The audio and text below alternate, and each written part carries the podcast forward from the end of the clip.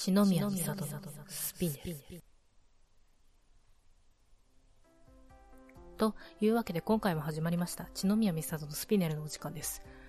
夏至も過ぎまして、全国的にもう梅雨に入っている今日この頃でございますが、皆様いかがお過ごしでしょうか？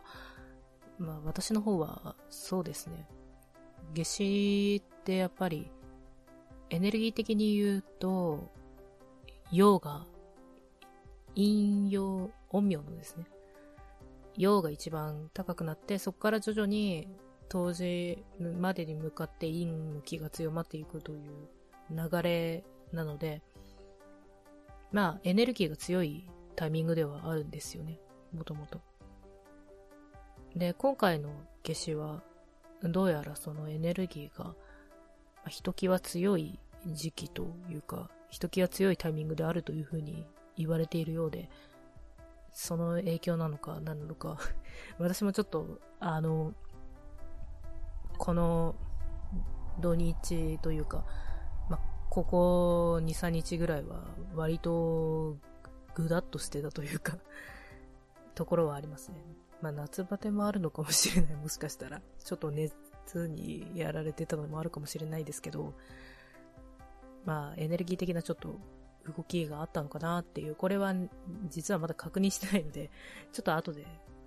あまあ今からでもいいかな。まあでも、ちょっと確認を取ろうかなと。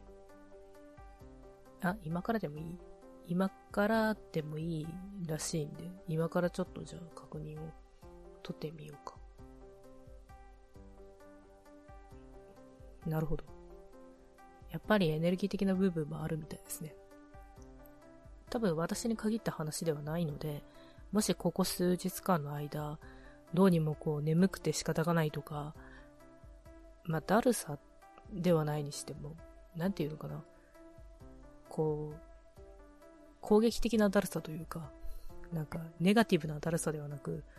ちょっとなんか気持ち的にそんなに実は、こう、気持ち悪いというか気分が悪いわけではないけれど、なんとなく心地よい感じのだるさかなっていうのを感じる場合は、エネルギーの変化の可能性は結構大きいので、そこら辺は意識してみるといいのかなっていう気がします。もし、あの、自分の関係する工事の存在に聞ける機会があれば、ちょっと聞いてみてもいいんじゃないかな。聞いてみることで、原因がどうなのかっていうのもわかりますからね。そんなわけで、そうですね、今回のテーマなんですけれども、まあその、だるさとか眠気とかそういうところにもちょっと関係はするんですが、今回は、そうですね、スピリチュアル的な、その、眠りというか睡眠というか、そういう話をしていければなと思います。もしかしたら、ちょっと別の方向というか、感覚的な部分のお話にもなるかもしれないですけど、まあ、一応はそういうテーマで ずれたらごめんなさいね。まあでも一応そういうテーマでやっていければなと思います。眠気ですね。まあ、眠りっていうのはすごく不思議なもので、まあ人間の1日のおよそ3分の1は眠っていると言っても過言ではない。ということは人間の人生の3分の1は眠りの状態にあると言っても過言ではないわけですよね。で、その眠ってる間っていうのは実は私たちが意識してないだけで結構いろいろなことが起こっていて、で、それが夢として、現れているというか、その一部が夢であるっていうことは言われてます。で、睡眠に関しては自分たちにすごい身近であるというか、身近な現象であるにもかかわらず、今でもこう、すごく研究されている。まだまだわからないことがたくさんある分野だなと感じる次第です。で、眠りなんですけどね。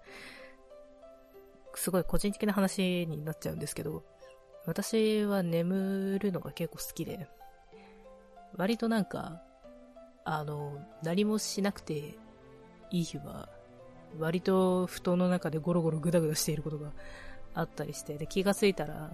こう、意識がこう眠りに落ちて、で、またはって起きたら、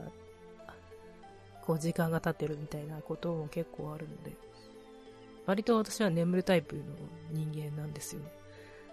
で、皆さんも聞いたことがあるかもしれませんが、そのショートスリーパーとロングスリーパーっていうのがあって、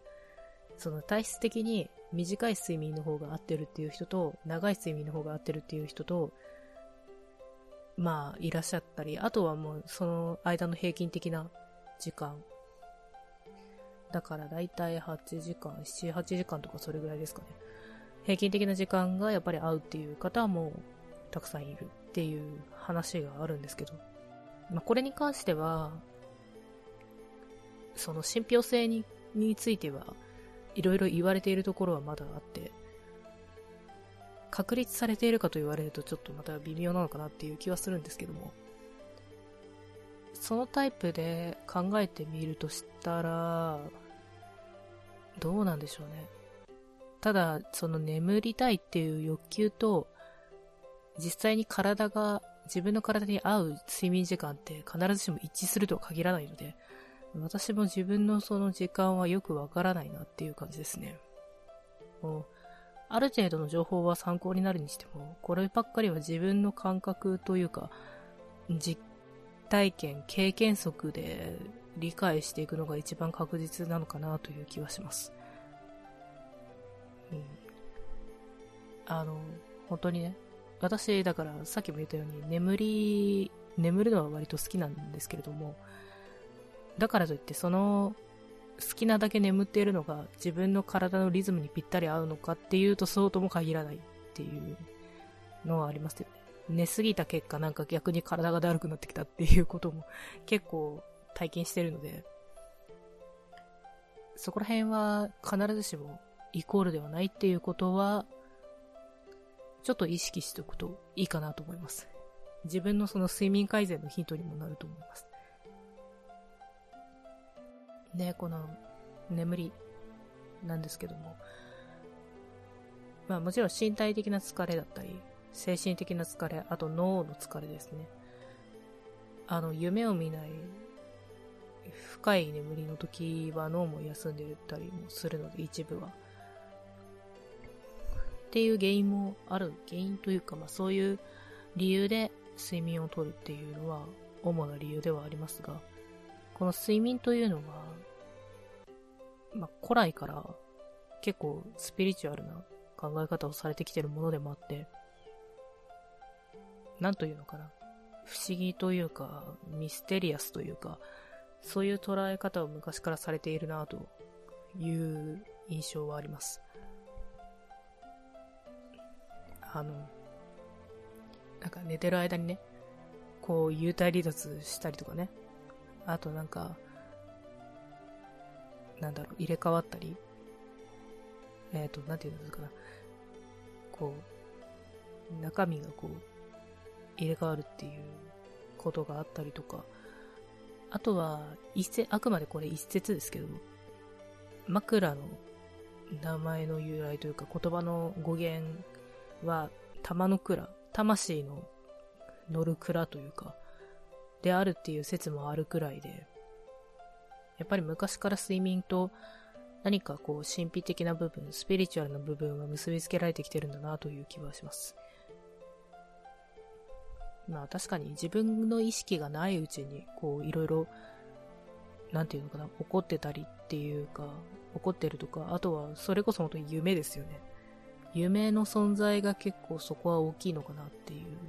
個人的な考えですけど、あって。で、実際やっぱり夢ってすごい不思議なものじゃないですか。まあ、潜在意識の中から現れてるものなんですけど、実際に、まあ、予知夢だったり、あとは、夢のお告げっていうエピソードは昔から枚挙にいとまがない感じでたくさんあるように。やっぱりどこか不思議なものというか不思議な印象のあるものだなと思うわけです。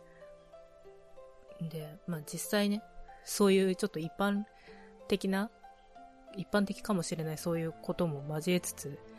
今回私がお伝えしたいのは、まあ、これはスピネルなので、スピリチュアルな話で。睡眠にもそのスピリチュアルな、実際に言われている以上に、下手したら以上に、スピリチュアルな事柄が絡んでいるっていう話なんですよね。これは私の実体験も結構、というか実体験に基づいている部分も結構大きいんですけども、その、先ほども、というか冒頭にもちょっとお伝えしましたように、眠気っていうの自体がそもそもあの、肉体的とか精神的とかではなく、どっちかというとエネルギー的な部分と言えばいいのか、あの、いわゆるその、スピリチュアルな領域って言われてる部分のエネルギーだったり、まあ、魂に近い部分だったり、あとはその自分のハイヤーセルフをはじめとした、そういう高次元の存在というか、そういう存在のもろもろが関わってたりっていうのは結構ある例で、私もよく、なんか上が、俗に言う上というか、まあ、工事の存在ですね。私に関わってくれてる工事の存在たちが、なんかすごい動いてる時って、なんか私の方に眠気来るんですよね、実際。というか、眠気が来て、なんか最近やたら眠いなってなって、ちょっと確認取ってみたら、あ、動いてる動いてるっていうか、あ、いや、実はね、ちょっとなんか、いろいろね、これからのためにね、ちょっと上、ドタバタしてるんだ、みたいなことがちょくちょくあって。なので、リンクはしてるんだなっていう実体験からの、これは考えというか、まあ、認識なんですよね。ね、これは別に、副作用とかいう、そういうあれではなく、多分自分自身とその上の動きがリンクしてるからこそ起こる現象で、こう、眠っている間にできた方が、いろいろ効率がいいことも多いらしくてですね。その上の事情としてね。あの、寝てる間って私たちの意識は、あの、お休みしてるので、で、無意識が働きやすくなる時なんですよ。で、さらに言うと、その無意識の下に、下というかもっと根っこの方にあったりする、他の意識と繋がっている部分、集合意識っていう風に呼ばれることもあるんですけど、そこの部分も割と、なんというのかな、出てきやすくなるというか、普段こう意識に、こう、覆われてというか、意識がそれをコントロールしようとしていて、で、その、そのコントロールしようとしている中に潜在意識、あ、違う、ごめんなさい。潜在意識も含まれてるわけですね。で、その潜在意識のさらに一部分というか、もっと深い領域に集合意識っていうのがあったりするので、集合意識とか、そこに限りなく近い、あの、潜在意識っていうのは、日常生活の中ではやっぱりちょっと出てきにくいことが多いんです。で、ただ、そのスピリチュアルな領域で、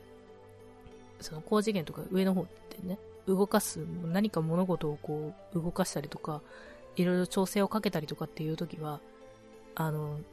潜在意識だったり、その集合意識だったりっていうところに働きかけた方が確実なんですよ。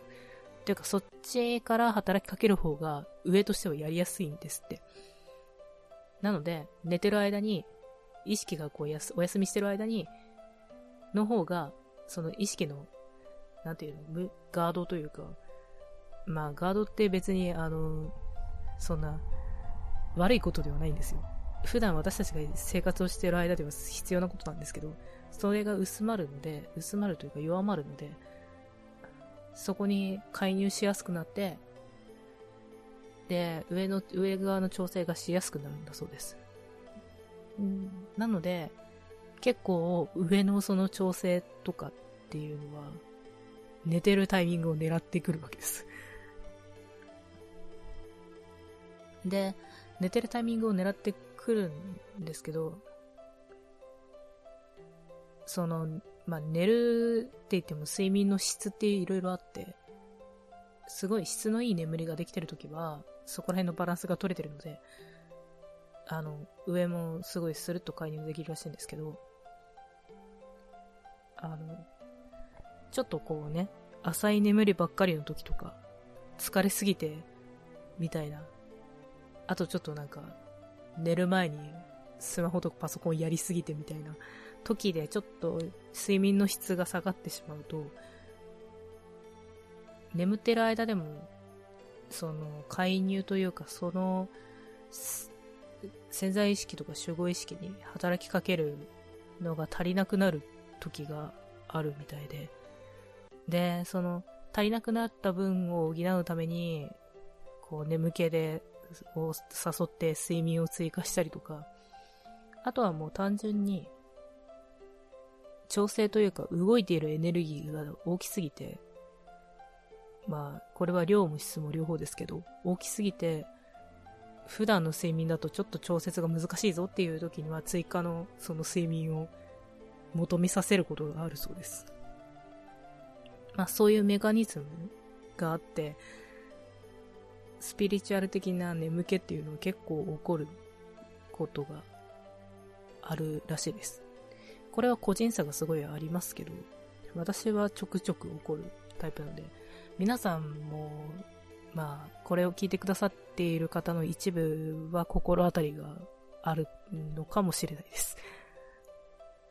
心当たりがある方は、あなるほど、そういう感じというか、そういう理由があって起こってるんだなっていうふうに感じていただけると、またちょっと捉え方が変わるかなと思います。で、まあ、そういう眠気がね、あるわけですけど、眠れるときは眠気に従って眠ってしまうに越したことはないです。それが一番結果的に自分にとっても、あの、周囲にとってもスムーズに動くようになるので。ただやっぱり、どうしてもこう、日常生活の中で、ちょっと今は、あんまり、そんな好きに眠気のままに眠れる時じゃないんだよなっていうこともあると思うんですよ。それはね、もちろん日常生活の方優先していただいて構いません。私たちは、一応ね、スピリチュアルにいくら関わってるというか、いろいろこう関わるようになってるとはいえ、今は人間として生きてるわけですから、人間のその、普段の生活の方を優先していただいて全然構わないです。ので、もう眠れ、どうしてもちょっと今はあんまり必要以上の眠りは取れないなっていう場合は、そこははっきり、あの、意思表示を、高次のね、面々に意思表示をしてみるといいと思います。あの、チャネリングできないという方でも大丈夫です。あの、こう自分についてくれてる高次の存在というか、ハイヤーセルフだったり、ガイドだったりっていう高次の存在、自分のちょっと上の方、自分の頭、頭上になんかいるっていう風に想定して、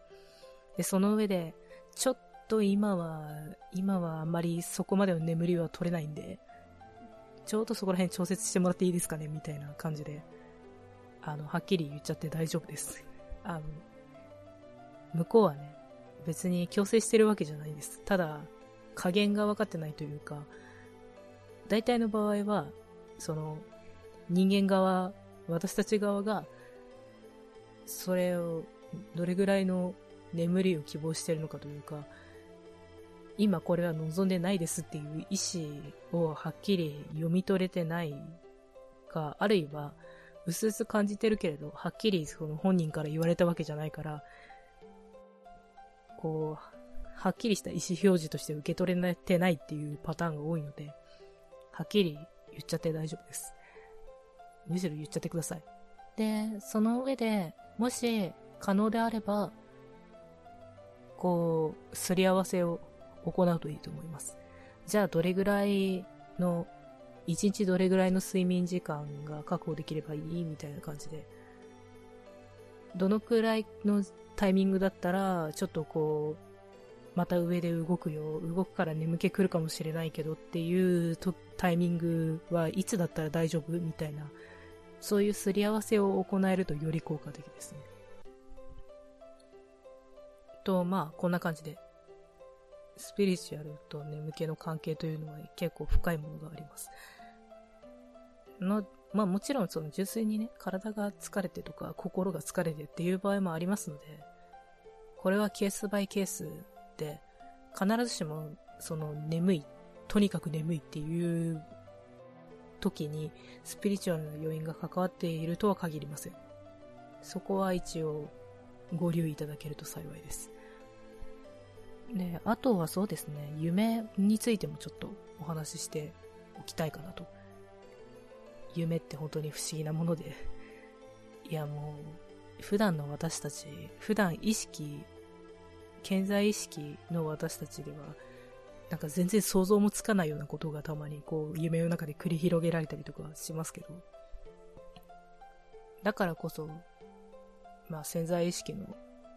何らかの表明というか、何らかの表現として、夢占いだったり、夢分析だったりっていうことも、昔からずっと、古今東西である意味言われていることではありますよね。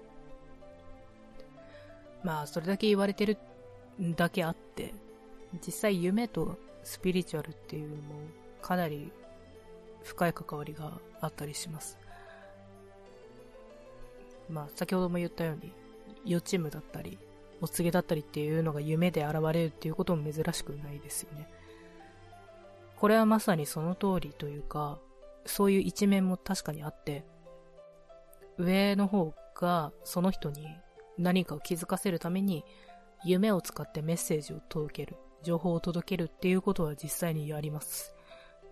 私も何回かやられたことあります で、大体そういう時の特徴として、やたら、ああ、でも本当に、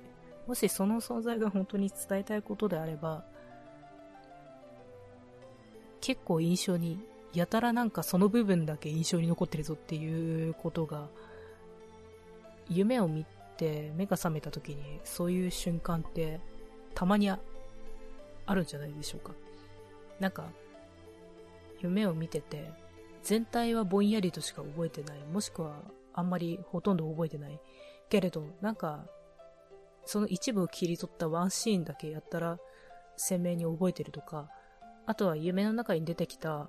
なんか特定のアイテムだったり、登場人物だったりっていうのだけは、なんか鮮明に覚えてるなっていう場合ってあると思うんですけど、そういう場合は、結構な確率で、その、はっきり覚えているものにヒントがあったりします。ので、はっきり覚えている場合は、それを、についてちょっと調べてみたりとか、してみるといいと思いますね。あと調べてもわからない場合は、しばらくそのことをちょっと心に留めておいて、日常の中で何かあった時に、あ、もしかしてっていう風に、もしかしてこれ繋がってるっていうようなことが起こるかもしれないという可能性を考えておくといいと思います。結構時間差で現実と、現実というかその物質世界とリンクさせてくることもあるので、そこは重要なとこですね。で、もしくは全然覚えてない、夢を見たという感覚は残っているけれども、中身は全然覚えてないっていう場合でも、実際にその、スピリチュアルなメッセージが来ていることはあります。その場合はそんなに、まあ、深くは気にしなくていいと思います。そのうち多分、なんとなく繋がってくることもあると思うので。まあなんかとりあえず、夢を見たなっていう感覚が、もし強く残っているというか、なんかその夢を見たっていうことは覚えておいた方がいいなっていう感覚があれば、一応その点は覚えておいた方がいいかな。ただ、思い出さなければ無理に思い出す必要はないです。何かしら、あの、ちゃんと噛み合うようにはなってるので。まあ、そうですね。こういう感じで、夢との関わり、夢とその高次元、私たちの周りにいる高次元との関わりっていうのは大きいんですけど、もちろんそれ以外の理由もあります。さっきの眠気と一緒で。別に夢全部がスピリチュアル的な要因があるとは限らないので、そこら辺もやっぱりケースバイケースになってしまうんですが、まあ、100%ではないということは、一つ、こちらも覚えておいていただけると、ありがたいかなと思います。あと、この、まあ、応用編として、何かのこう質問に対する答えを夢で求めるということも可能です。先ほどお伝えしたように、その工事の存在に対してこっちからこう伝えることは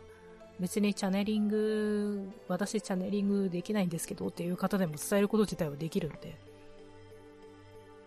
先ほどその眠気の時にちょちょっと、ちょっと抑えてくれるっていう風にこうお願いするっていうのと同じ要領で、何か質問したいことがあれば、これこれこういうこと、これこれこういうことについて、そのそっちの意見というか考え、どう、どうかっていうのを夢で教えてくれませんかっていう風に呼びかけてみるっていう方法もあります。まあ、ある意味、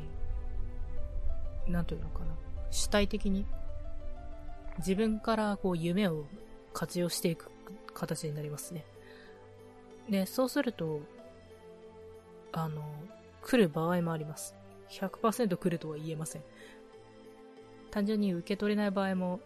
こっちがその、受け取れない場合もあるし、向こうがその、夢の変換がちょっとうまくいかないっていう パターンもあったりするし、原因はある、いろいろあるんですけど、100%こう、バッチリこう噛み合うというか、バチッと、こう、はまるような形で来るとは限らないですけど、それでも、まあ何か、はっきりこっちから尋ねる前よりは、何かこう、ヒントになるようなものが、夢が来る可能性は高くなります。で、そこでよくわからなければもう一回、ごめんなさい。でも、ごめんなさいけど、もうちょっと、もうちょっとこう、わかりやすい形で、お願いできますっていう感じで、どんどんこう、自分の条件を提示していくといいと思います。あの、結果的にね、それが工事というか、うん、自分の周りにいるコーチの存在との関わり方の練習にもなるので、まあそれに、多分夢という形で、やりとりをするっていうのは、ある意味その自分がそういう存在とコミュニケーションが取れてるんだなっていう、実際にこう繋がることができてるんだなっていう実感にも繋がりやすいかなと、個人的には思ってます。ある意味分かりやすい形で出ることもあるので、分かりにくい形の場合はありますけど、これはね、向こうの、その上の方の個性にもよるかな。こんなところですかね。今回も結構もう30分近く話してしまったので、この辺りで区切りということでさせていただきます。またなんか機会があったら、睡眠についても、夢とかについても改めて喋ってみたいなとは、まあ、喋るだけじゃなくても伝えていく機会があればなと思っております。まあ、というのもちょっと私の方でもいろいろ上から情報が降りてきてたりっていうのもあるので、やっぱりいろいろタイミングとかを見て伝えていけたりとか提供していけたらなっていうふうに考えてる次第です。で、そうですね。最後にインフォメーションを、あの、本日こう、上に伝えるといいよっていう風に、別にチャネリングできるできないとか関係なく、上に自分の思いを、こう、意思を伝えることができますよというお話をしましたが、どうしてもこう、双方のやり取りをしたいというか、向こう側からのメッセージもちょっとちゃんと聞いてみたいなっていうふうに考えている方がいらっしゃいましたら、あの、私、ハイヤーセルフとガイドからのメッセージ、伝達サービスというものをやっておりますので、興味を持たれましたら、えっ、ー、と、ブログで聞いていただいている方は、あの、ブログのその該当のページからのリンクから、ポッドキャストにも概要のところに URL を置いておりますし、あと YouTube からの方は、といっても YouTube 最近ちょっと更新止まっちゃってるんですけど、YouTube からでも、その動画のそれぞれのキャプションの部分に URL 貼ってありますので、よければ詳細をご確認いただけると嬉しいです。では、これからまた夏が本格的にやってきて、こう、なかなかだるかったり、夏バテになったりっていうこともあるかと思いますが、皆様、どうか、健やかにお過ごしくださいませ。では、来月かな？来月の末ぐらいにまたお会いしましょう。ここまで聞いていただきありがとうございました。バイバーイ。